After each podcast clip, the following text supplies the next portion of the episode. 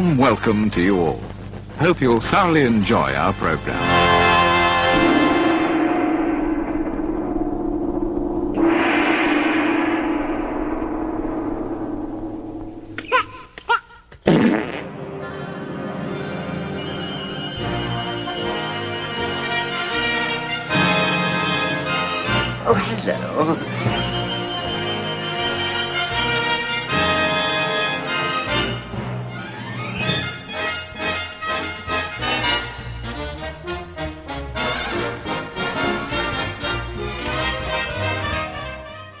Britannia podcast, a very British podcast about very British movies with just a hint of professionalism. Good morning, everybody. Scott here. It's the next in our Hammer Britannia specials. And of course, being a Hammer Britannia, not only have I got Stephen with me. Good morning, Stephen. Morning. Good morning. And also, we have Mark. Hello, mate. Hey, hey, hey. How are we doing? All right, guys? Pretty good. Excellent. Yes, I must say, Mark, Mark, thanks for joining us. Oh, God, the puns. It started. I'm melting. Oh, no, it's a different film. started already. The end of it, that high, I feel like Dracula does at the end of this film with your puns. Uh, So does everybody in real life. one piece of trivia to bring you before we even start. Uh, the lady who plays the vampire woman, is it Valerie Gaunt? I think her name. Valerie Gaunt, Yeah. yes. Valerie Gaunt. She holds the distinct honour of being the first character in a Hammer movie to have visible fangs. I read today. Whoa, that's cool. Yeah, you'd think it'd be Christopher Lee, but she got in there first, just by seconds. And we've seen her before. She was the maid in uh, Curse of Frankenstein, right? So, uh, Yeah. uh, so she's uh, getting about a bit. I think she crops up again in the future, but we'll leave that Yeah. to the custodian of the the crypt of fame. What is what have we decided the Hall of Fame for Hammer was going to be? I think. I think we did Crypt. decide crypt, crypt, Crypt, film, yeah. crypt. Crypt, Crypt of of Fame. Fame. We come up with all these wacky suggestions, didn't we? None of them seem to work. So The crypt crept, yeah, the crypt crept in. for a Uh, yeah, Sorry, I'm, I need a drink. that's a carry on gag, isn't it? That one, yeah, he's, he's crept into the crypt for a whatever. Um, it is Dracula. It's we're in full flow now, guys, aren't we? With this now, it's it, we've got the classic sort of like line up the classic team, the classic iconic images of what a Hammer horror is now. Oh yeah, yeah, yeah. I mean, we, Yeah. Curse of Frankenstein was really strong, but this uh, just keeps cementing it all the way. Really. This is just one that I just always associate with Hammer horror because it has, has got all the tropes. And when we get to Bob's Full House of Horror later, there's going to be a bit of a battle between us and the cards because there's a lot of stuff that crops up in this that we associate strictly with Hammer horror.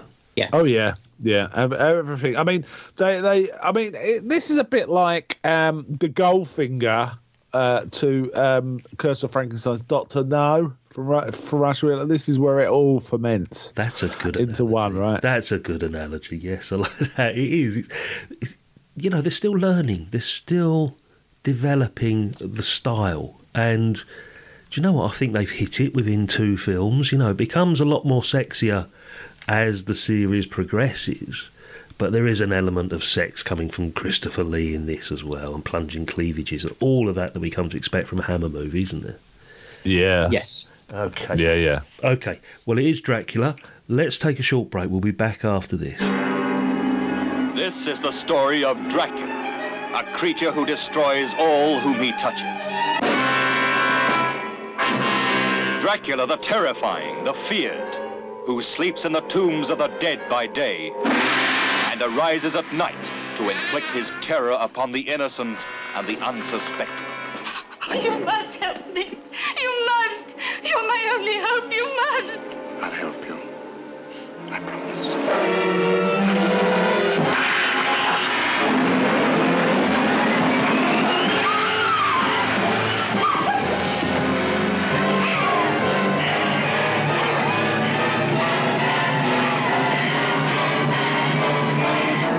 Please try and understand. This is not Lucy, the sister you loved. It's only a shell, possessed and corrupted by the evil of Dracula. How do you destroy a fiend who has so far proven himself indestructible? Those who come to end his reign of terror stay to become his victims. Castle Dracula is somewhere here in Klausenburg. Will you tell me how I get there? You ordered a meal, sir. As an innkeeper, it's my duty to serve you. When you've eaten, I ask you to go and leave us in peace. This is the doctor who dares to challenge the vampire Dracula. This is the anguished man who fears for the lives of his beloved, the girl who is his sister, and the one that is his wife. Dracula, the bedeviled master of all that is evil.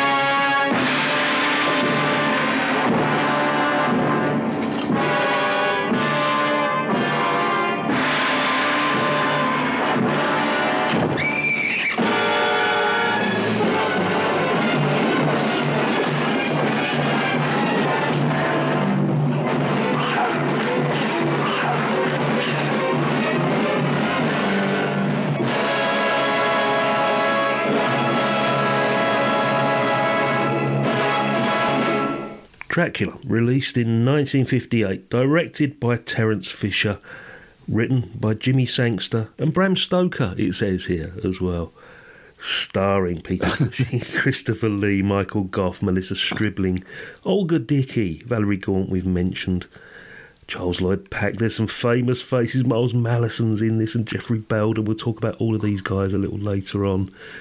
The synopsis, the briefest of synopsis from IMDb Jonathan Harker begets the ire of Count Dracula after he accepts a job at the vampire's castle under false pretences, forcing his colleague Dr. Van Helsing to hunt the predatory villain when he targets Harker's loved ones. We've all seen this a few times, I'm assuming, guys, this one. Yeah, loads of times. This isn't an unknown hammer to us, is it? So, so we've gone into this as you know quite a familiar movie. I'm assuming, and we've all watched it during the week very recently. Yeah. Yes. Yes. Okay. The thing I noticed about this one, which you know, having watched this movie three, four, five times, I'm not too sure over the years, is is some of the subtle differences between this and what we expect a classic Dracula vampire movie to be. And, and in that, I mean the things like the whole of the Whitby coming over to England thing is omitted. The fact that Van Helsing instantly dismisses that vampires can't turn into bats or wolves, and th- all of these little things that we, we think we know about vampires, Sangster has very subtly changed it and created his own sort of vampire folklore with this. It's creative in the way that it, budget constraints been been a motivator. Yeah. um, he's been very creative to make it work and actually um, provide a way in which the explanations are there, but subtly, without being forced on your throat. That why there's a change to some of these bits, or that it's working around um, omitting whole segments. I know previously there was a discussion um, that we've had about certain things to do with copyright and things, but and, and infringing upon Universal's um, footing. But I think in this case, the, it, it, it slimmed down the story to a much more manageable chunk, and I think it absolutely works. So there's not a, it's not like it's set to a set detriment. Yeah, I mean, it, it's entirely, they've restructured the story entirely. Basically, Harker is an, an innocent man going somewhere he doesn't know what he's getting into. This is a guy hunting vampires. At last, I have met Count Dracula.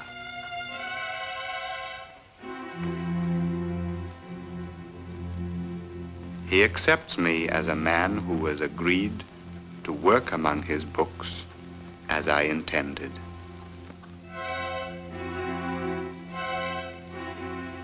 It only remains for me now to await the daylight hours. When, with God's help, I will forever end this man's reign of terror.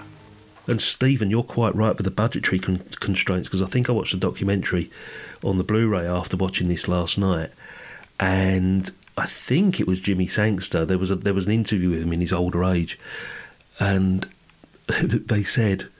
England, Whitby, that would mean a boat. That would mean shooting in the night time. You're, you're having a laugh, basically. We're not going to pay out Yeah. for all Nah. of that. Um, Renfield's missing from this. Yeah, Renfield's missing. I mean, in fact, a lot. There's characters there from the book there, that- but they're entirely different characters. You know, the Doctor Seward, for example, is a doctor. Who just happens to come and call, for example. Yeah. Um, and there's also, but I tell you what, what I did notice watching this time is how much detail they put into like set design and stuff because it's. I mean, we all know Hammer's great at set design, but for example, Jonathan Harker opens his diary and he's got a monogrammed JH, Yes. a really nice one on the front of his diary. A tiny little detail you could easily have missed and not even bother with, but they did it, and it was kind of wow. That is some detail they're doing in there. They're putting in there. Talking of set design, Stephen, when you were watching the movie on Wednesday night or whenever it was, like uh, you don't know about this, Mark. Stephen sent me over a screenshot. Or did you send it to the group? No, I chat? saw you it. saw yeah, it, yeah, right? he saw it before you. I saw it too. What what was it you spotted, mate, in the background? Because I looked out for it when I watched it last night. Well, in the background, in one scene when Van Helsing is in his his own study, in the corner there's quite a large cylindrical object that's got sort of squared paneling on it with circles in the middle, and it just looks at a glance it looks absolutely like a Dalek, um, and a Steampunk large Dalek, Dalek, and yeah. uh, you know obviously with Peter Cushing previously been um, playing the role of Doctor Who. Um, at least he hadn't done it at this point, but he did subsequently go and do that for the, the Doctor Who the movie. It, it amused me at the idea that that's where the you know that was an early introduction of the Daleks creeping in and trying to creep up on the, a Doctor and and seeing whether um, just visually it amused me. I had to take a quick photo of it and send it over to you guys. Yeah. Uh, well, I looked at it um, last night, and it's got like a, I think they call it crenellations on the top, like the top of a castle. It looked like a giant chess piece, and at the bottom there was like an uh, an arched opening. It looked like a fireplace. But it did. It looked like some sort of steampunk Dalek. It looked like behind him. maybe an indoor chimney, but there's no such things as yeah. that, right? But it kind of was a bit like I assume they got it from someone and just put it in a room, you know, for set design.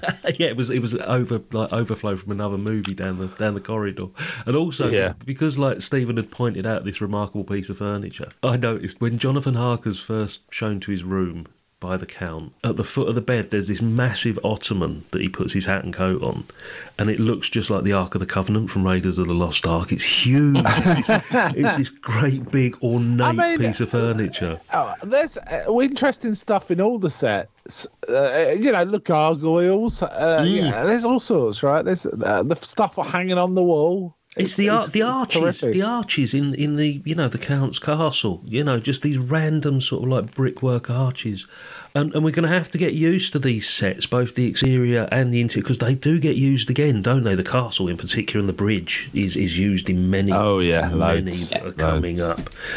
The set design absolutely incredible, and as, and as you said, like, because of the budgetary restraints, they did a bloody good job with it, didn't they? Yeah, I was kind of surprised. I'm always surprised by that. Uh, when you compare it to other Dracula films, that they went a completely different route from how we used to see. I mean, Bela Lugosi's a- and before it Nosferatu's Dracula, the castle is dark and creepy and sinister. This was well lit. It just seemed to be a. Uh, a reasonably, you know, about a not as nice a living space as you can make a castle, really, you know, and stone walls and stuff like that. Uh, so, and, and they didn't go for any sinister aspects at all with the Dracula. Maybe it was they were afraid of copyright or something, but he, he just, you know, hello, Mr. Harker, I bid you welcome. It was all very matter of fact, wasn't it? Tell you what, I noticed as well. The door was always open because Harker let himself in. Van Helsing let himself in. You know, it was like nobody there. Well, to stop Dracula probably don't need a lock, right? it's like, true. yeah, go on in.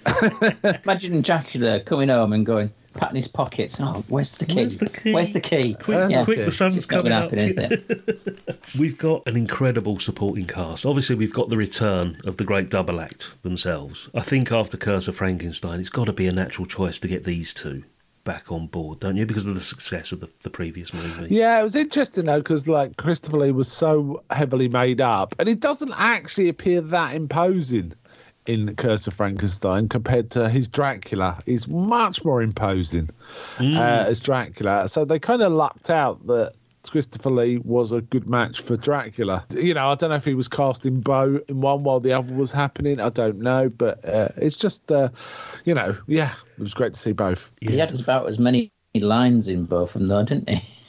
That's true. Didn't have a lot of dialogue in it in either, did he? Really? I mean, uh, No, it's interesting, and he doesn't have that much dialogue in any of the films, really. Hmm. Um, Uh, and he says later on he just hated the dialogue that was written, and, and Jimmy Sanderson's got other points of view. He says, "No, I didn't write him any." But maybe they felt he wasn't a great actor. It could be that, it, but he has got a lot of charisma and presence. By accident, that gives it a different feeling to some of the other films, Dracula films, where um, there's dialogue from Dracula more. In this, we've got a situation where that lack of, of speaking makes you more attentive upon his appearance and his actions and the mis- the mystery of him because he's not speaking, and that gives him more of an allure and, and uh, menace in some ways. I suppose it's actually again another happy accident in some ways. Oh, it's well, yeah, it's well known that people in the media or you know in the public arena, the less they speak, the more you can project your beliefs onto them, and, and therefore they become much more significant to people. The more someone speaks, the more you realise they're just another human being, right? Uh, it's a bit unless they're completely bonkers and spouting stuff. Um, eh, but yeah, so staying quiet for someone like Dracula is probably a good idea. So is it Dracula's story, this, or is it more of a story of the supporting characters? Van Helsing's? Is it Harker's? Oh, it feels a bit Van Helsing, really, doesn't Yeah, I it? do think It's like a Van is, Helsing film. Because that's the other thing. His character from the book has certainly changed because wasn't he like an old man, wasn't he? The- It was an old Dutch doctor. yeah. And now it's- not old, old, but Yeah, but- um, like late forties, fifties. Uh, it was not as old as the one in in in uh, Bela Lugosi's version. no, no. Uh, is Anthony Hopkins pretty much nailed it in in in uh, the um, Coppola the f- Coppola's version? Yeah. Because this one, this Peter Cushing version, he's he's come fully armed with his own vampire hunting kit, basically, hasn't he? You know, he's he knows everything there is to know, and and like I sort of hinted at at the beginning here, he dispels all of those rumours on beliefs of, of vampires that we thought we knew. There's so much in Jonathan's diary I don't understand. Can Dracula really be as old as it says here? We believe it's possible. Vampires are known to have gone on from century to century. Records showed that Count Dracula could be five or six hundred years old. Another thing. I always understood that if there were such things, they could change themselves into bats or wolves. That's a common fallacy. Holmwood, the study of these creatures has been my life's work. I've carried out research with some of the greatest authorities in Europe, and yet we've only just scratched the surface. You see, a great deal is known about the vampire bat, but details of these reanimated bodies of the dead, the undead, as we call them, are so obscure that many biologists will not believe they exist. Of course, you're shocked and bewildered. How can you expect to understand in so short a time? But you've read and experienced enough to know that this unholy cult must be wiped out. I hope perhaps that you'll help me. I'll do anything you say. You know, and, he, and he's the one that says yes, garlic flowers, yes, a stake through the heart. No, they don't turn into bats. You know, none of that rubbish. They are, they are more flesh and blood than some mythical creature. Yeah, I like it. I mean, he is a proper, uh, rational, um, good guy, right? Dealing with irrational things. Uh, it's a it's a classic uh, archetype character, Van Helsing. Uh, y- you know, basically, you, any char- other character like this, you could describe is a Van Helsing, right? That's that's how significant this Van Helsing character is, and this is. This is where it came. This is the performance where the, all this came from. Yeah, and- what we're seeing in this film. When you say, you know, the name Van Helsing, I think everybody instantly thinks Peter Cushing. They don't think Anthony Hopkins or any of the other guys that have played him previously. No, I mean Edward Van Sloan was terrible, um, absolutely awful. Uh, in that whole film, um, and you know, there's been a couple of other Van Helsings, and they're okay, but n- none of them have got a ta patch on Peter Cushing. Van right. Helsing, and not only is he a great actor with presence, he's super athletic too. He is an action hero almost, isn't he? In this, Yeah, and if you think about this, there's very few films before this where you have an action, apart from maybe war films and westerns, where there's such a dynamic sort of action hero. Yeah. Right? Yeah, and it's and, and I think it actually sort of cements the fact that now Cushing has certainly moved from the TV stuff because that's what was what he was best known for in 1984 and all those other things, Hmm. and he is now a fully fledged movie actor now. Yeah, And I'm, I'm guessing this is probably the first lead performance from Christopher Lee too, right? Peter Cushing was the lead in Curse of Frankenstein as well, but Yeah. uh, I mean, this is uh, there are two leads really. It's Dracula and, and Van Helsing. Um, so this was bringing Christopher Lee properly into the limelight now. Yeah. Funny enough, though, Peter Cushing's name is above the title on most of the posters. I'm not surprised because he was known from Curse of Frankenstein, right? Yeah. Whereas Christopher Lee had a load of makeup on and is much less rec- That's true. recognisable. That's true. Yeah.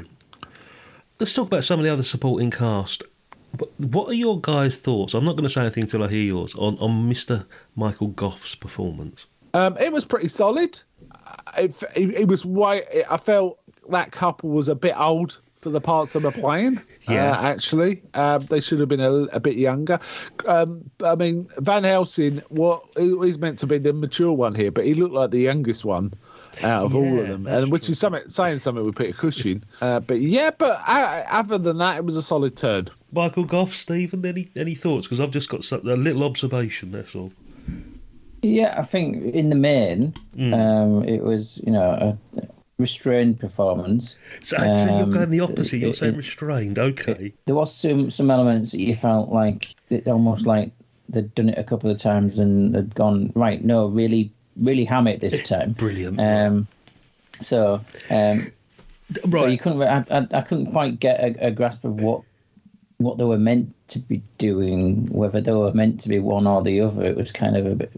Yeah, I, I, Um, I, I don't blame them from the term themselves. I think it must been how they were directed. Uh, right, because I got the general feeling that Gough was was hamming it up a little bit, and it was very theatrical, very exaggerated, sort of talking to an audience almost. You know, he was projecting and waving his arms about a bit.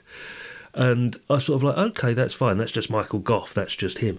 But then in the documentary, Kim Newman, who's expert on all things horror, as we know, sort of picked up on it, and he he sort of felt that Gough felt that the script was beneath him and he was giving this sort of performance that was like, oh God, I've got to read these lines, sort of thing. There was a kind of a slight air of embarrassment, I hmm. think, possibly. Like I he was, couldn't it was fault like, he wasn't even sure how to play it, Yeah. possibly. But because it's Michael Gough, he he can get away with that because Yeah. he's got presence and, and, and talent anyway. But I felt like he was. It was either he wasn't sure how to play it or he was a little embarrassed. But it really doesn't make No, no, no. have any di- impact on this film because it really is Cushing's uh, and and Lee's film. Yeah, I, I thought it was just interesting just to bring up like Kim Newman's observation on the performance because at first, where Peter Cushing first meets Michael Gough, you know, you've got this very reserved performance from Cushing as, as you normally do until he goes into full fledged action mode. Um, and Yeah. Gough was the one that was all you know overacting, exaggerating sort of thing. But yeah, I, I love Michael Gough. Yeah, and Hammer Hammer films work best when the comedy sort of secondary characters are hamming it up a bit. Uh, I feel like a lot of Hammer is infused somewhat with the spirit of like James Whale's Bride of Frankenstein and his secondary characters. You get a touch of that. We get a and we get a of touch of that in this film, right? As We, well. we get two comic characters, really, don't we? In this, we get the guy at the gatehouse. Oh yeah, yeah. The the um the um passport checker guy. Yeah. Yes, yes. Yeah. and that is really sort of like a you know, almost like a double take sort of thing as you know the coach comes through. But then you also get the wonderful Miles Malleson playing the Undertaker. Yeah. Yep, he is good as well. I really like that. Yes, but you know, there's a good. I mean, the our old uh, Van Helsing's uh, butler guy. He's not playing comedy, but it is kind of a comic relief moment, isn't it? Who are you talking to? You know, I heard you talking to someone. uh, Yeah, myself. Uh, you know, What role was Geoffrey Bayldon playing? I can't remember. I saw it. it was the it was the um like Van Helsing's. Was it his butler or was Van Helsing in a Porter. He's, hotel? down, he's listed as Porter. I can't. I remember him in it, but I can't remember what he was playing. Yeah, that's that's it. Wasn't he the one in the room with the Dalek, or am I dreaming? Oh, Uh, I. I only watched this last night. This is terrible, isn't it? Three old No, men. no, he three old wasn't in the chatting room with the Dalek. movies. Sorry, no, that was in the um, the home of um, what's it, Uh, Arthur and Har- Yeah. the Harkers and all that. Sorry, my mistake. No, it was uh, straight after the dictation machine. That's uh, Geoffrey Okay. Bayldon. Okay, well, Geoffrey Bayldon's in this movie, ladies and gentlemen. We can't remember what he was doing, but he was great. That's fine. Come in. You rang, sir? Oh, yes. I want this letter delivered first thing in the morning. Will you see to that? Yes. Thank you. Thank you, sir. Anything the matter? What is it? Well, sir, to tell you the truth, when I was outside, I thought I heard you talking to someone. Well, of course you did. I was talking to myself. You won't forget that letter, will you? No, sir. Yes. And there's a great character actor. I mean, we, I, th- I think we might have to go into the Hall of Fame in a second. There's a great character actor who plays the landlord. Now, the, the mighty Michael Ripper will, will certainly take over this role as innkeeper in many, many movies to come. But it's George Woodbridge who many people will know, and I mean, I know him particularly as the prison officer in Two Way Stretch with Peter Sellers. Uh, he's the one that looks after Bernard Cribbins and, and all the guys in the cell before Grouty turns up, played by Lionel Jeffries. And it was good to see him. There's a lot of famous faces. I got a text message from you, Mark, in the week saying Trigger's dad is in this movie, and I, had, to, I had to yeah, think yeah. what you were on about for a second. Uh, Charles Lloyd Pack, Roger Lloyd Pack's father. I'll tell you what, Stephen, we're, we're talking characters and, and actors in the movie. Grab your keys, mate. Let's go up to the Hall of Fame and then on to the Crypt of Fame.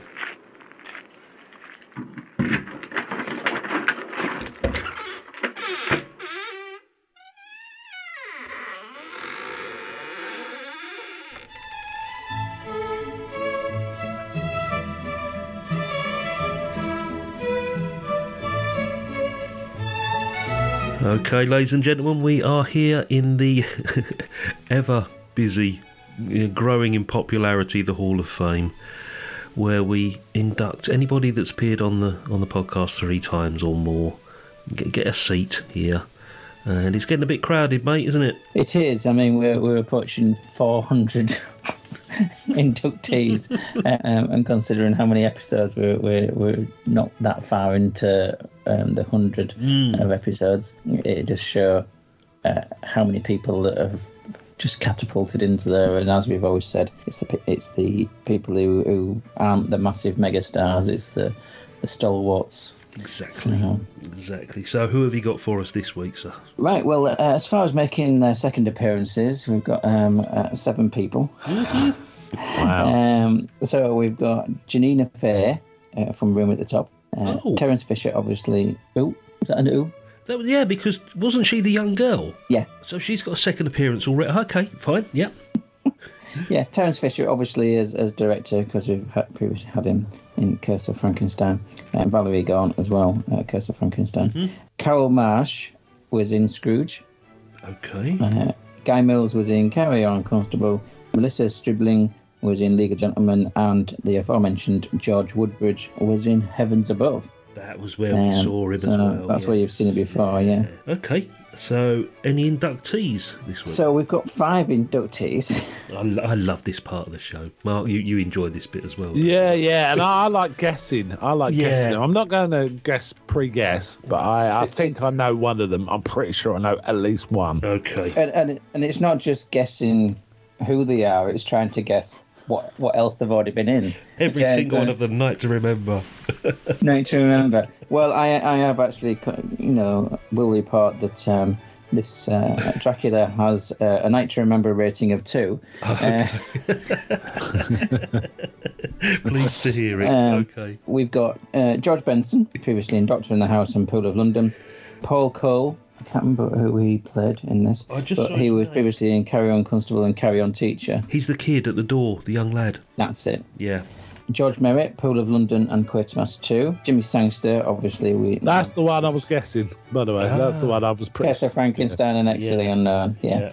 And uh, John Van Eyssen, who obviously played Jonathan Harker, Mm-hmm. was previously in Carry On Nurse as well as Quatermass 2. Wow. Because I looked at him and I thought, you, you, you have got a familiar face, and I didn't realise it was that recent that we'd seen him. again, as you say, you're going down that list, and it's uh, it's people who you won't automatically leap at, but there they are. Yeah. Uh, we do have two people making their fifth appearance. okay, okay. James Bernard, obviously for the uh, for the score. It's five now. It's five for five. Curse of Frankenstein, X, uh, Quatermass Experiment, Quatermass Two, X the Unknown, and uh, as producer, um, making a, a rare. Mm-hmm. Putting in producers, we've obviously got Michael Carreras, who did uh, Abominable Snowman, Cash on Demand, uh, Curse of Frankenstein, and Quatermass 2. Yeah. And we have two people making their sixth appearance Mm-hmm. Christopher Lee, Of course. Curse of Frankenstein, Lolita, Private Progress, Scott of the Antar- Antarctic, and Wicker Man, and Charles Lloyd Pack. Six for Charles Lloyd Pack. Yeah, Bedazzled, coming along, Last isn't he? Holiday, Man Who Haunted Himself, uh, Quatermass 2, and Yield to the Night. That's that's a surprise. That's a surprise. He's got so many. Yeah, I'm, I'm, but Yeah. pleased, pleased for him. Well done. Yeah. Uh, one person making their seventh appearance. Yes. I, I, I feel you're holding back. You've got a big one in the in the wings. I'm assuming. No, no, uh, uh, Peter Cushing, that is, Okay. um, who's the uh, uh, Abominable Snow, Snowman, Cash on Demand, Curse of Frankenstein, Doctor Who, Lolita, and Violent Playground. Mhm. And then finally, the the the biggest Mm. one as far as appearances uh, is nine appearances for Miles Malleson. Wow. That's good. So, 39 Steps, Admiral Crichton, Dead of Night, Gideon's Day, Heavens Above, Man Who Never Was, Private Progress, and Scrooge.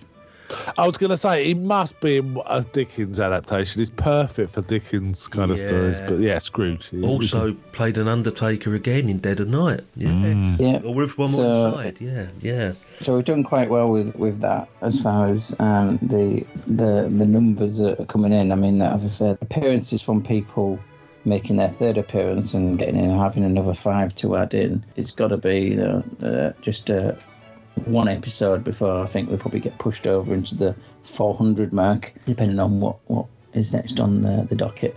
Interesting this this week, mate, that there was no of the famous extras. There wasn't any of the Harringtons or all of those guys, the unknowns, because Yeah.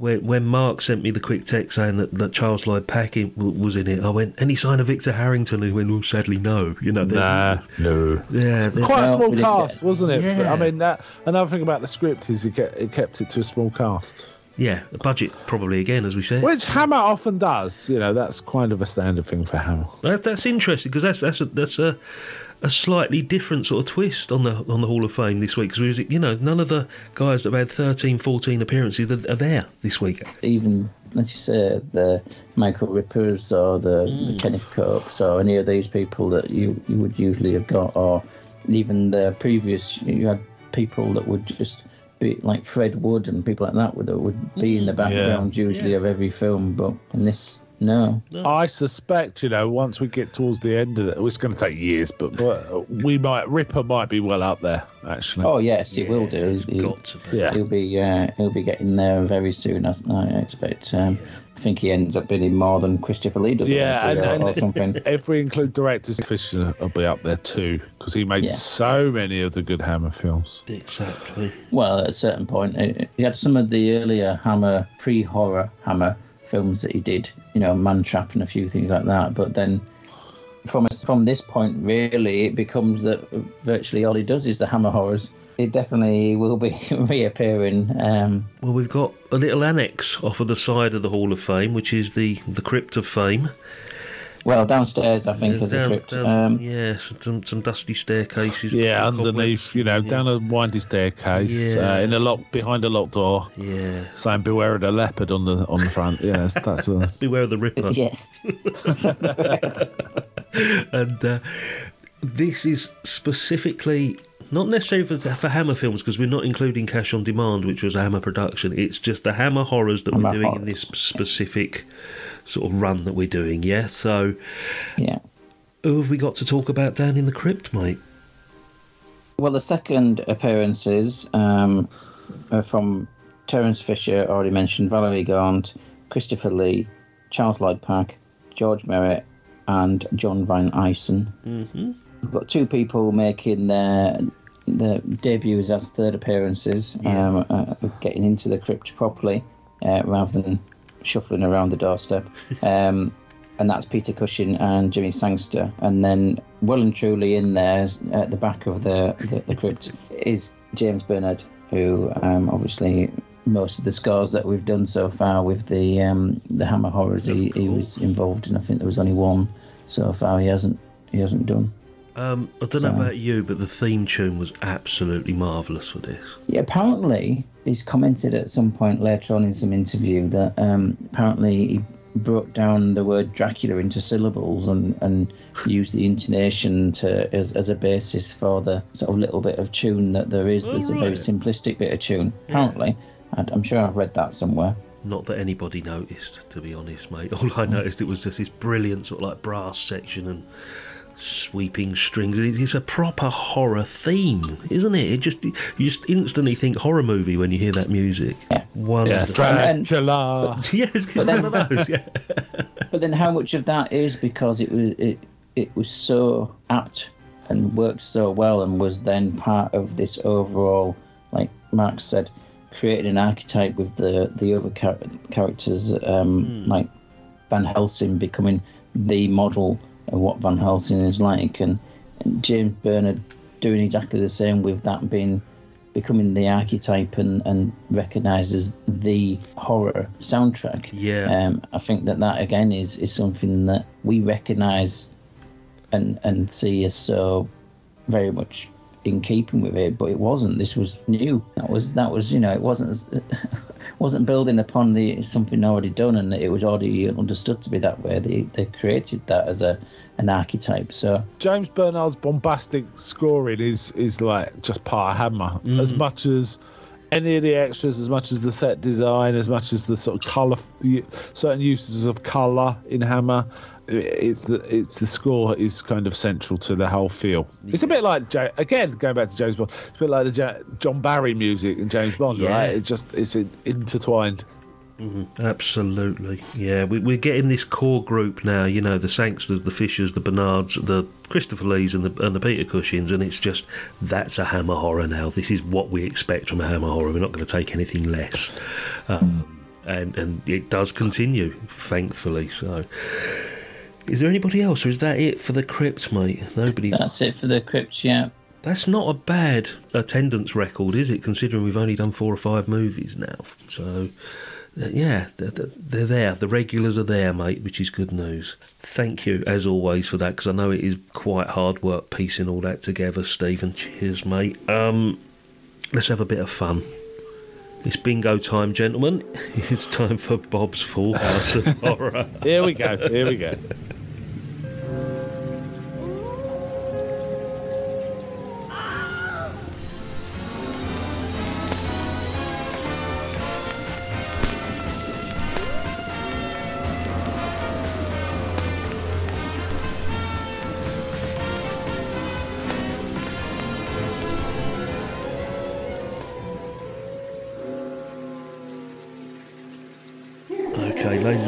Bob's Full House of Horror. It's our our take on bingo. It's it's the horror bingo. It's Hammer horror bingo. We've got three cards. We were talking off air that we think because some of the more regular tropes are now starting to crop up. There's some major ones we may have missed on the bingo cards, and we're thinking of adding a fourth card at some point, possibly for the next show. Stephen, when he designed these cards, captured pretty much everything, but it's amazing how many tropes there are in these movies, guys, isn't it? And it's certainly evident in this movie. Yeah, there- I mean, uh, again, a lot of the stuff that they did in Curse of Frankenstein a bit. They uh, they really amplified somewhat in, in this. Yeah, the blood, for example. Yeah. Um, Yeah, so that that's going to be included in the new card, Stephen, isn't it? We're sort of going to have Kensington Gore as a new line on the next card. Mark has suggested a brilliant one that is sort of we're stealing from United Nations of Horror. Um, but what is it you want to see on the next card, Mark? And I think- jaunty hat. A jaunty hat. Ja- hat. A jaunty hat. Why not? I tell you what else. I I, I tell you what, one of the ways you can spot ha- people that are homaging Hammer films is a jaunty hat. jaunty hat. I tell you, so many films that like uh, uh, like um, Johnny De- um, uh, uh, what's his name, Tim Burton's Sleepy Hollow, or there, there's a mad seventies uh, film called Horror Express, which which has got Cushing and Lee Yes, in, yeah. um, which is really riffing on Hammer. It's got amazing jaunty hats uh, and stuff like that. It's kind of almost like when people want to evoke Hammer horror, they often put in a jaunty hat. I bet I bet the League of Gentlemen guys do it throughout the series, and we haven't realised. I bet they do it because that's Yeah. the sort of Oh, thing yeah. they would do, isn't it?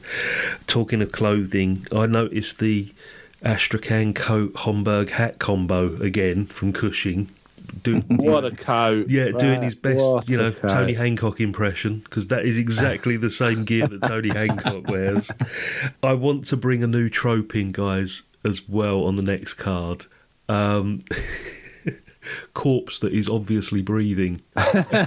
Oh yeah, Christopher Lee didn't do it, but Valerie Gaunt did, or, or the guy that played Jonathan Harker didn't, but the, Valerie Gaunt definitely did. As as they zoom in, you could just see her take a breath. So I, I want to include breathing corpse if we can have that one as well, please. And then we'll come it's, up with some more. it's But she when you see wasn't dead though, was she? I mean, she was a vampire, fair enough, but she wasn't dead at that point, was Well, she? she, I think it was after the stake went in. I'm not too But sure because you did she become an old lady after? the Oh well, perhaps it's the um, the other one then, because the one. Uh, Oh, okay. Yeah, there was one. Sorry, I don't want to cut. No, no, no. There's one particular corpse that are definitely breathing in. Oh, Lucy's. Lucy's may have been, yeah. 'cause, That's yeah, it, Yeah, yeah. Sorry, Stephen, you were going to say, mate. Because you're going to say it's funny that you, you not just the the breathing corpses, but you can also see, and it's not so much in Hammer, I don't think, but you can see in other things where they're, they're concentrating on on not breathing, but what they're not concentrating on is the their their eyes moving behind their closed eyes. They're, they're you know, they're sort of, yeah. yeah, they're trying to not open their eyes or not react uh, in that way as well. Well, perhaps we'll Um, have not dead corpse or something. Then we'll, we'll, we'll call that one. Well- and, and and I know on the current cards we've got inventive use of crucifix, but could we have something like vampire killing kit or something? Somebody that turns up with a little, you know, a little doctor's bag full of steaks and garlic and holy water and stuff like that. I think that might be a good one as well to to include. So we're going to have this new wild card. Mark suggested probably because he's losing at the moment. Yeah, yeah, definitely. that whoever's whoever's in, in third place gets this fourth card as a bonus card to try and make up some points, and I'm more than happy to do that. Are you, Stephen? I'm quite quite cool with that idea. we're not treating this with any serious competitiveness. so why not? Not. Why not um, throw throw a bone to whoever it is to try and keep there being something close in competition on it? Because there's no point in by luck, because it is by luck. Certain people streaking ahead and making it pointless to have any any kind of scoring. Yeah, so we'll do that. We'll have a fourth card introduced with some of the more classic tropes, just as a a little bonus for whoever's falling behind at the end of the scoring, yeah? Great, okay. So, as we worked out before the show started, I've got card one, Stephen's got card two, Mark has got card three. So, shall I start, guys, as I've got the first card? Absolutely. Okay. Card number one. First thing on there, Pitchfork Villager. That's a no, isn't it? No, surprisingly. Yeah. Th- That's something that's probably going to come up in the next Frankenstein. They always crop up in a Frankenstein movie, don't they? The Pitchfork Villagers. Ripper, Michael Ripper. No, sadly, no Michael Ripper. Uh, Mad Scientist. There isn't a scientist in this as such. Is there? There's nothing we could class. As a I mean, scientist. I mean, Van Helsing's approach is scientific, but he's not mad. He gets quite angry at some point. it does, yeah. I think we're, we're sort of talking, you know, lots of test tubes and, you know, all that sort of stuff. That sort of scientists, aren't we? So uh, that's a no there. Spooky Glow, I don't know if there was. No, I can't recall a spooky glow. Right, I'm throwing the next one open to you guys because, again, this is open to interpretation, but it says Blood Red Eyes. Oh, we definitely had that. Were they blood red? Yep. They were Yeah. pretty yeah, gross looking. Okay, so that's a point for that. And again, surprisingly, I think that was not Christopher Lee being the first one. I think Valerie Gaunt was the first one to Ah, yeah. show the, the eyes, wasn't she? But Yes, She didn't have blood red eyes though. she not. but we're saying Christopher Lee did. definitely did. Okay, so I'm, I'm Well, when he point. burst in on uh, trying to put the bite on Harker. Yeah, Which apparently he, he was first earlier takes he rushed in and, and went straight past her because he couldn't see. Oh wow! So, Brilliant. Good blonde, bad brunette. Well, Valerie Gaunt's the bad brunette. What about Michael But- Gaunt's wife as the good blonde? well, I was thinking uh, Van Helsing's the good blonde, and Dracula's the bad brunette. Actually, I think Ah, that's fine. we have got a good blonde. The innkeeper's daughter who saves the journal from being destroyed. yeah, Uh, there you go. that's in. Does That's that in. work? And she posted the letter as well. Posted She the posted letter. uh, so that's uh, yeah. We'll say she's a good. Good blonde Good and. Valerie Gaunt is the bad brunette. Wow, okay, that's good. Okay, point there. Himbo. Harker a himbo? Mm, not really. Um, Mike, um, Michael Gough, definitely not a himbo. I think we're lacking, aren't we? You know, it's not till the Yeah, next on that one. Francis Matthews, who turns up in the next one, will probably qualify for that. And Barbara Shelley, unfortunately, no. So I've only got the two points there, chaps, on my card. Okay. We'll move on to card number two, which is Stephen. Right. So uh, spooky coachman is my first. Uh, first segment. Uh, we I'm- don't see a coachman, do we? Do we? There is a coachman at the beginning. It's not spooky, but I'm going to Got a say. coachman, but not spooky. No. But I'm going to say you, you can have the point for the guy that was driving the Undertaker's coach when he's got Hmm. the coffin in the back and he's like got this very determined face. He, he's he's he's definitely a spooky coach. Yeah, yeah, and also they burst through the uh, customs point, and that's a bit of a Yeah. mystery. Well, it's a mystery, not spooky, but a mystery. Yeah, Uh, He's, he's not just your bog standard like Michael Ripper type coachman. That's that's definitely an evil coachman as such. Yeah, so yeah, Yeah. we'll give you the point for that, mate. I'll take I'll take that charitable Thank you. uh, point then. Barbara Shelley, unfortunately, no. Nope. The absence there of, of Barbara Shelley. Uh, Mystery Monster. I don't know whether. Well, I think the girl at the beginning, you know, Valerie Gaunt's character, yeah. she wasn't obviously a monster, and then she became a monster. Yeah, so help me, I'm a- because of that. Mm, help me, I'm a prisoner here, and then she turns into something else. And, mm, and and obviously there's a bit of mystery around, you know, the fact that Mina is is yeah, is in ill health, and then they find out the the reason for. So go with that. We'll have the point for And they that. don't know why. They don't know why, right? Yeah. Exactly, yeah. know. And so, uh, unfortunately, the the fourth one, um, regrettably, there are no bats on strings. No. So, thanks to put a stop to that for this one. It does come up. Will, we will some but see bats on string in certain films, but uh, not on this one. They Sadly avoided not. it, thankfully. Yeah. Sadly, not on this one yet. But um, James Bernard Score, Yeah. Yeah, thankfully, yeah, clearly. uh, yeah. that's a that's an easy win. Is that one? Uh, as Scott has established Himbo, no, that, that's not uh, a relevant one. Yeah. Uh, inventive crucifix is my next square. Oh, of course. This is the classic inventive crucifix. Though he comes up with an even better one in Brides of Dracula. Yes, he does. said. He it gets better, does that? yeah, Yeah. It just gets better at being inventive. transform terror, which there there isn't any as we established. They they don't they don't really do do the transformation into bats and wolves Of and course, yeah. other yeah. things. And I don't think we can count that the corpse transforms into into a vampire or, or anything that doesn't Okay. doesn't Okay. qualify. So I'll give you the four points for that, sir. Four bloody He's hell. done it again, Mark, hasn't he? He's, he's done it again. That's into these. Oh, I am very lucky in this. Not looking anything else, but I, I'm lucky I, in this. I, I think there's something going on here. Let's get that fourth card into play as soon as possible.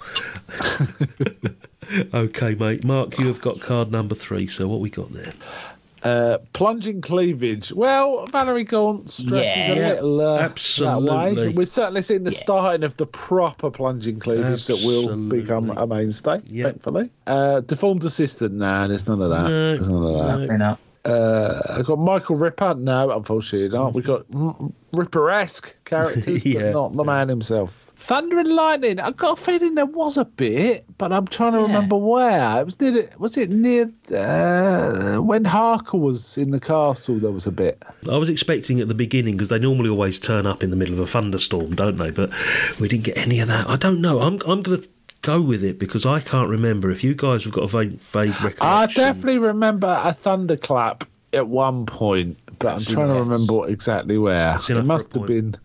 It was around the castle. I know that. Or it might have been when Mina opened the windows because there was a lot of leaves blowing about and stuff. I, I think that Yeah. I think that was when it, it happened. Yeah. It might have been the castle as well, Mm. but certainly when to create that atmosphere that she was opening the the window Mm. and it's let it's like letting the wild in because it's uh, creating that atmosphere and menace outside with the lightning and thunder and lightning. It's it's it's emphasising what she's opening herself to. I think what they've done there with with it. So I think that's why. It, in my mind, that's where it was. Cool. There's a point there for thunder and lightning. Then your next Mm-hmm. one, Mark. Spooky glow. No, We that's said no, no, didn't we? Uh, Yeah. No, they're not. Good blonde, bla, bla, blah. good blonde, bad brunette. It's I easy for you to say. Yeah, it's easy, for, it's easy for me to think, but that's about it. so yeah, we said that one already, right? So Absolutely, get the point for that, mate. Yeah. Uh, yeah, Mystery Monster, we said no, Mm-hmm. and James Bernard score, yes. Wonderful. You, you So four? Did we say, Yeah. did we say yes to Mystery Monster? uh, Did we? Hang on, because you got four points, Stephen, for yours. So you got Spooky Coachman, James Bernard score, Inventive Crucifix. We didn't say Transform Tower. I think we might have said Mystery Monster. Yeah, I Alright, go we on did, then. so, I'm yeah, behind mate. anyway, right? So Yeah, I need to, to throw you a bone sometimes. Yeah, But, I um, to keep no, it competent. you- you- So you get that one as well, yeah, because I get it, so you get it. So Five. that's only fair. Wow, Five. five. That's that's Whoa. a good one for you, mate. Right. So as it stands now, Mark, you're still in third place with 15, but you've crept up behind me because I'm now on 16, and Stephen is still in front with 21. Mm. Thank you. Because I only scored two, Mark scored five, Stephen scored four. Right. Okay, so let's rotate the cards. Okay. Stephen, you get card one next time. I'm just doing these, just dropping the one down. So Stephen gets one, Mark gets two, I get. no, no, I get the new one. Yeah, but you get two cards. So Oh, Mark, I didn't realise I get two cards. yeah, Mark gets That's even two. better. You get card Whoa. number two plus the new one. That's what we're going to do. Yeah, this is really opening it up. so, yeah, Stephen It's like a won. Brucey bonus. Isn't Isn't it? it? This is getting. I'm, I'm getting into this now. I was not, but I am now. There's a chance you He, might he loves the pity, doesn't he? He thought we The had it pity him. bingo card. That's yeah. Nice. I think it's a good way of doing it because you could like spectacularly leap into the front next time, mate. So that's going to be really good. So I'll, I get card three. Stephen gets one. You get card two plus card four. Wow. Yeah. Uh, okay, what's the next film? Can I design the next? it's, it's the Frankenstein one. Is the next one? Is another Frankenstein movie. The Re- Okay. Revenge. and I think, yeah, and I think that you'll have from the card too. I think there's at least three, maybe four. You'll get. Nice, nice. That's good. So, Wonderful. Just a bit of fun, but it's turning into something a bit competitive now, guys. Um, final thoughts. I mean, as as I said at the beginning, classic Hammer horror. This is this is the one, isn't it? Yeah. I mean, this. Uh, I mean, there's loads of classic scenes in this one. Um, it's more memorable, I think, than Curse of Frankenstein. Yeah. There's some bits in Curse of Frankenstein very memorable, but this one is really kick-ass. It, you know, from the from the uh, Harker turning up and meeting Dracula, and then the, the spookiest bit of that really is when he encounters the woman. Valerie Gaunt's character, and then Dracula crashing in with his red eyes. Um, and then we see Dracula's fairly low key up to that point until he comes crashing through the door with red eyes and blood all over his lips and all Yeah. sorts. Uh, but then he actually picks up the girl and walks out with her like she weighs nothing. Yes. which is very impressive. You get a very imp- you're impressed by his physicality, and apparently because of the contacts, he couldn't see where he was going, so he had to be really careful not to bang her head on things There you go. um, which kind of gives him a really weird, sort of almost not balletic, but sort of um, elegant sweep of the way he carries her out of the room um, and stuff like that. And then you know we get Lucy and the good cross on the forehead. The burnt crucifix on the forehead. That's a hell of a scene, Yeah. isn't it? They must have lost their minds when this came out. I mean, Curse of Frankenstein set up a lot, but this is like next level. Uh, and then, you know, th- that final battle between Van Helsing and Dracula, once seen, never forgotten. It's one of those, isn't it? It's just It's iconic. so good. Yeah. It's so good. And the sheer physicality of both actors in that scene uh, make it quite amazing. Uh, the only thing that let down in that scene is the weird. It looks like they've they've used like the eyes of a stuffed tiger in the skull's head or something. it just looks weird as he disintegrates. But I'm not gonna wreck the film because of that. Um, but yeah, what a great film. Absolutely, Stephen. yeah, I mean, it's- absolutely agree with everything that, that Mark said, obviously, because he's right. But um, no, to build on that, the, the the speed at which this film rattles through, uh, we've already established it's cut a lot out of the, the story and changed bits, so there was no doubt it was going to be packed with stuff going on, but it certainly does rattle through at a speed which blink and you miss it almost the whole thing. The things that we've previously said about this being archetypal and setting up for for horror right up until you know, even now really, but certainly up until the 80s with regards to how horror was perceived and the only horror that people would, would think of was it was certainly amazing in the, the, the way the scores are done, the way that, that as you've said, Van Helsing is that is the Van Helsing. Mm. Certainly, this is the the first time that they've had a situation where a vampire has been sexy Yes. and there's Yeah. been an eroticism to that, which has obviously carried on right up until modern day. That that that, sexiness to it to the vampire, rather than being a straight monster.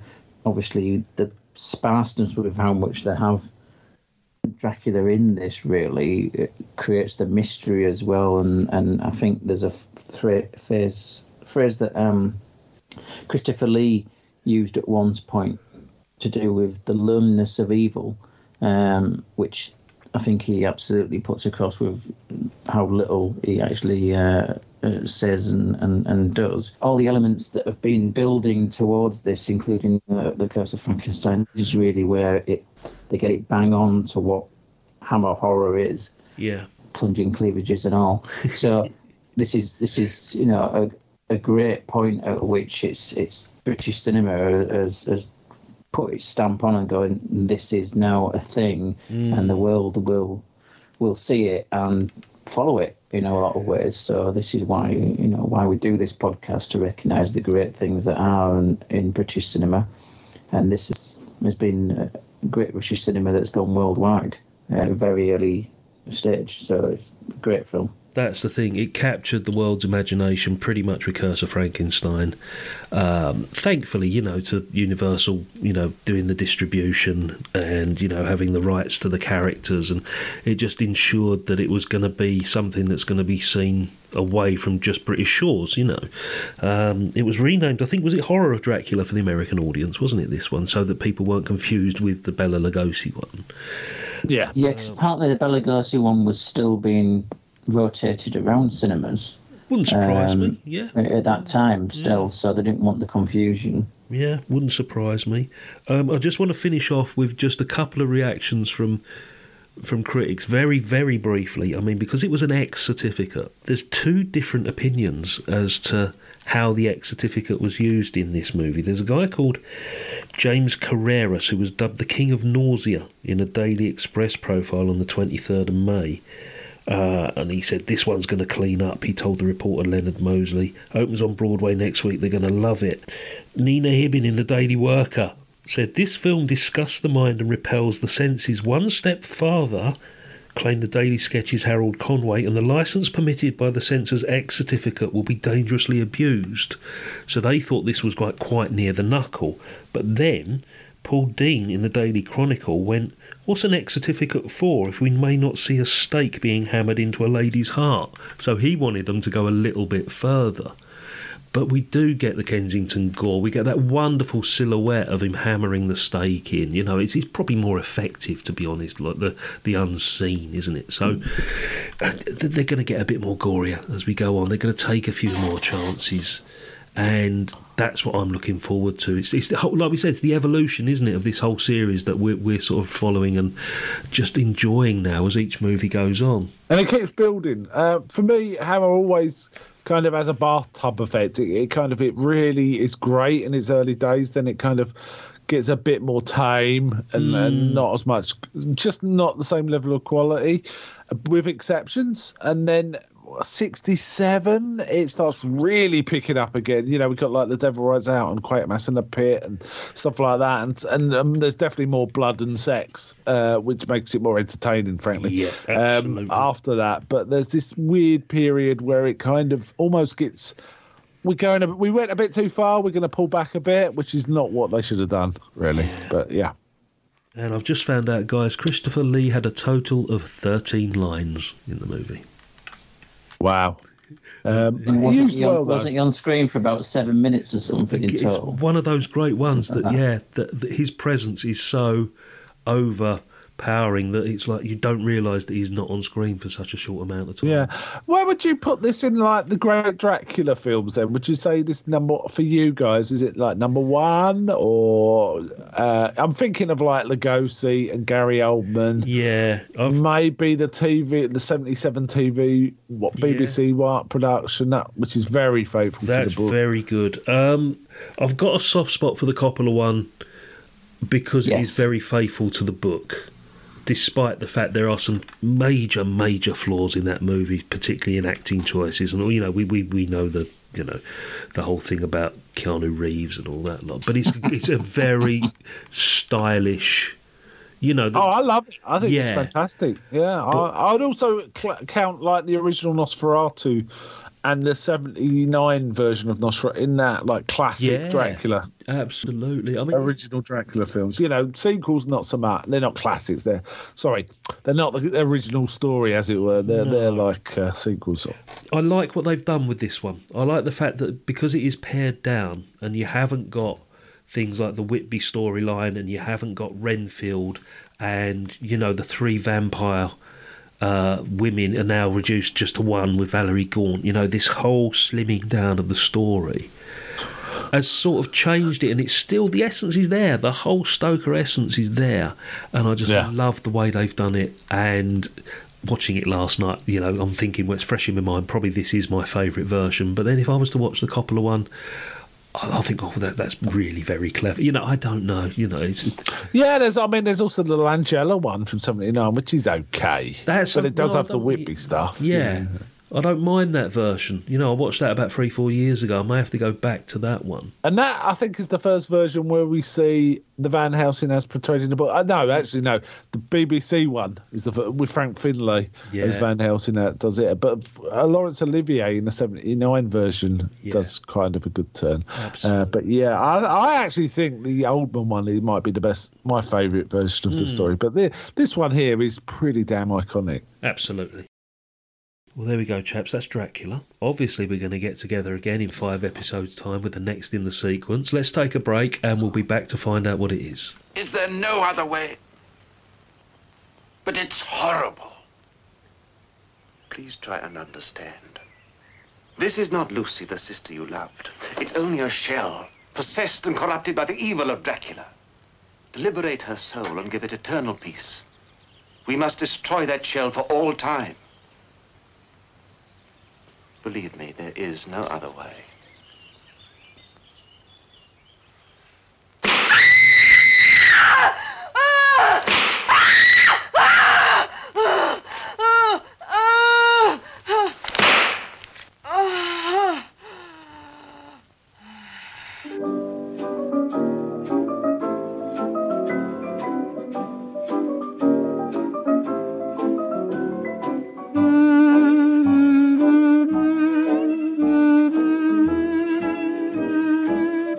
Okay, guys, so that was Dracula, 1958. We're sticking with 1958, released the same year, 27th of August.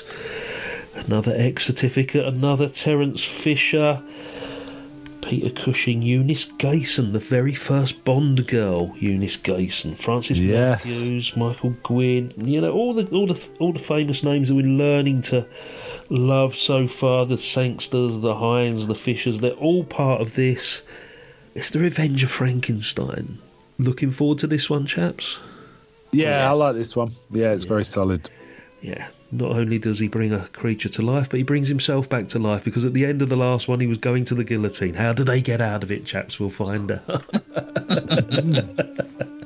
He's very clever. It is, they do actually address that, don't they? Because it is a. they do. Yeah. Okay. All that leaves for me to say is, Mark, thank you so much for being here as once again as a guest on the Hammer Show. My pleasure. Thank you, As sir. always. Stephen, thank you uh, for all of your hard work on the Crypt of Fame and the and the Hall of Fame, and for being here, sir. My pleasure on all of that. Thank you very much, chaps. I'll see you both in five episodes' time. Cheers.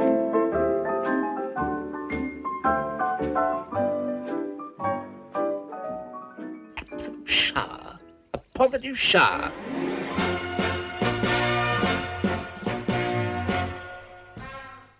Wilson. Goodbye!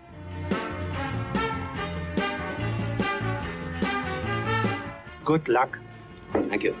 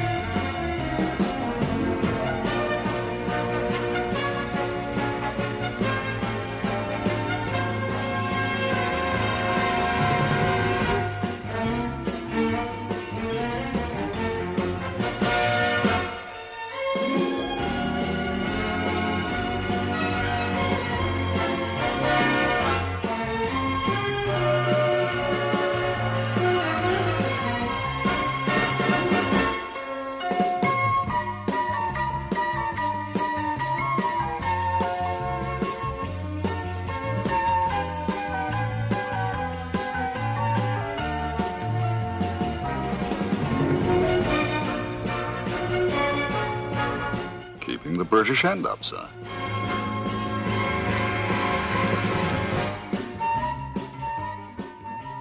I'm sick of beans.